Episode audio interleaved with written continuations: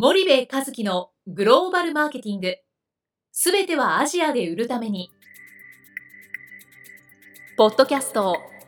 森部和樹のグローバルマーケティング。すべてはアジアで売るためには、過去10年間で1000社以上の海外展開の支援を行った森部和樹が、グローバルマーケティングをわかりやすく解説します。グローバルマーケティングとは、世界のニーズに応えて利益を上げること。アジアで売るためには、ものづくりプラスグローバルマーケティングを武器とした戦略を持たなければなりません。日本には素晴らしい企業が多く存在します。その企業とともにアジア市場を目指したい。再び、ジャパンアズナンバーワンと呼ばれる時代を作りたい。森部和樹は、そんな思いを持ちながらこの番組を皆様にお届けいたします。皆さんこんにちは。弊社より配信中の動画番組のご案内です。弊社ではスパイダーチャンネルという無料動画番組を配信しております。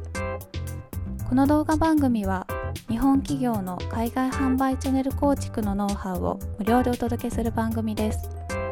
またグローバルビジネスに関するさまざまな情報もお伝えしています。毎週火曜日金曜日の週2回配信。iTunes 内ポッドキャストにてご覧いただけます。iTunes にて番組タイトル名スパイダーチャンネル。大文字で SPYDERCHANNEL と検索ください。自動で最新動画がお手元に届く購読手続きが行えます。ぜひご覧ください。こんにちはナビゲーターの東忠夫です。こんにちは森部和樹です。じゃああの森部さんあの前回前々回と B2B の話をしてきたんですけども、はい、まあそのマーケティングをやることによって、はい、まあゴールというかやるまあ、意味が多分多分わからないというか、はい、そのやった結果どうなるのっていうところが、うん、まあ、具体的にわからないとなかなか一歩を踏み出せないっていうところもあると思うんですが、はい、その辺もう少し詳しく教えていただけたらと思うんですが。はいうん、まあまあなんだろうなマーケティングっていうとすごく広いじゃないですか。はいで B2B の企業さんから相談を受けてるその内容としてはね、まあ、非常に共通してて、うん、その状況としては欧米の競合がまずいますと、うん、でいわゆるアジア系の競合がいます。アジア系っていうのは中国とか韓国とか台湾、はい。はい、でそんな中で自分たちはこう欧米ほどブランド力もないし、かといってアジア企業ほど安いものも作れないと、うん、けど品質はいいんです、うん、みたいな中でこう右往左往しちゃっている、はいはい、でディストリビューターさんもいますと、うん、まあ、代理店って言った方が聞こえがいいですかね。販売店さんもいます、はいはい、1カ国1代理店制度でずっとやってきましたと、でそんな中でその果たしてそのディストリビューションネットワークが適切なのかどうかもわからない、えー、状態でとにかく売り上げがなかなか伸びていないとむしろ下がっていますと、うんうんうん、この状況をなんとかしたいっていう、うん、そういう状況でご相談に来られるんですよね。はいはい、で競合のことを聞いてみると「知ってます」って言うんですよ競合のことは。うん、でいろいろ聞いてみると、まああんまりよく知らないんですよね、うん、自分たちの現地の営業が営業をする中で上が、上げてくるようなレベル、はい、だから例えばその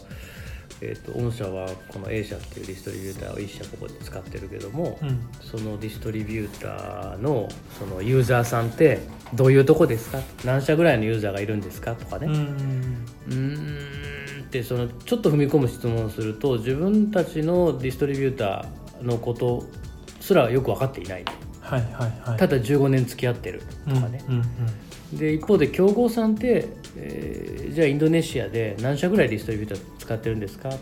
タイで何社ぐらい使ってるんですか？ベトナムで何社ぐらい使ってるんですか？っていうと、それもよくわからないと。で当然競合のディストリビューターが何社いるかもわからないので、うん、えー、その競合のユーザーがどれぐらいいるかっていうのもわからないと。でえー、どこで案件がバッティングしてるのかとかね、はいはいはい。えー、例えば B2B とかだと入札になるような案件もあるじゃないですか。そうですね、うん、でそれもその入札でダメな要因が何なのかもわからないと、ちょっと一歩踏み込むと分かんないことだらけなんですよね、うんうん、でそれが分かんないと対策が打てないから戦略を作るも何もないじゃないですか、うんうん、でひたすらいい商品だけ作ってまた市場に投入するんだけどまた売れなかったみたいな、うんなんかそういう状況の繰り返しでそのそこをやっぱりこの分かってないことを明らかにするっていうことが B2B にとってのマーケティングの僕は第一歩だと思うんですよね。でそれをやらないでいつまでもなんかそこにお金がかかるからとかね予算がないからとか、やったことがないからとか、うなんか言ってても前進まないじゃないですか。はい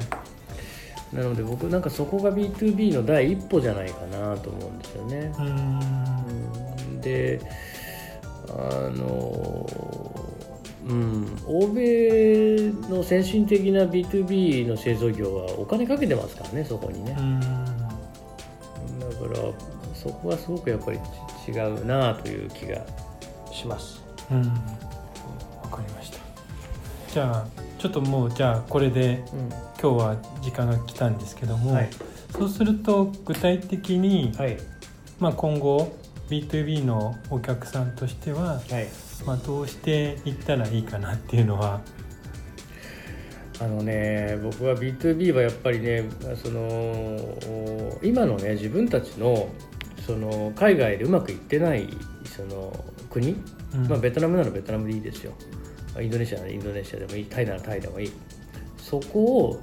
自己診断するっていうのがやっぱり一番重要だと思うんですよね。うんうん、でそれを客観的に第三者に診断をしてもらう。うんうん。うん、そのえっと要は同じその競合、業界の競合と、えー、自社と、はい、そのどれぐらいの差がどこにどうあるのかっていうことを、その客観的に診断をする、うん、でそこから始めないと何の対策も打てないと思うんですよね。だからまずそこから始めるのが僕は B2B の企業のマーケティングの第一歩じゃないかなと思います。はい、じゃあ分かりました。じゃあ森部さんありがとうございました。はい、ありがとうございました。本日のポッドキャストはいかがでしたか？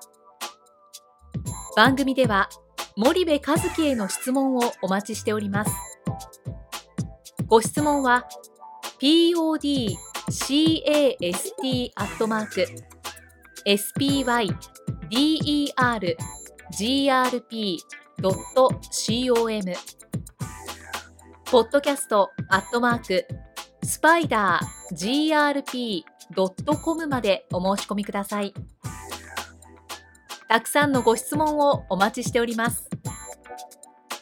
それではまた次回お目にかかりましょう。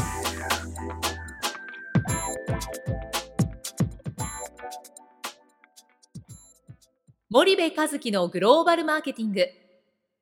この番組はスパイダーグループの提供によりお送りしました。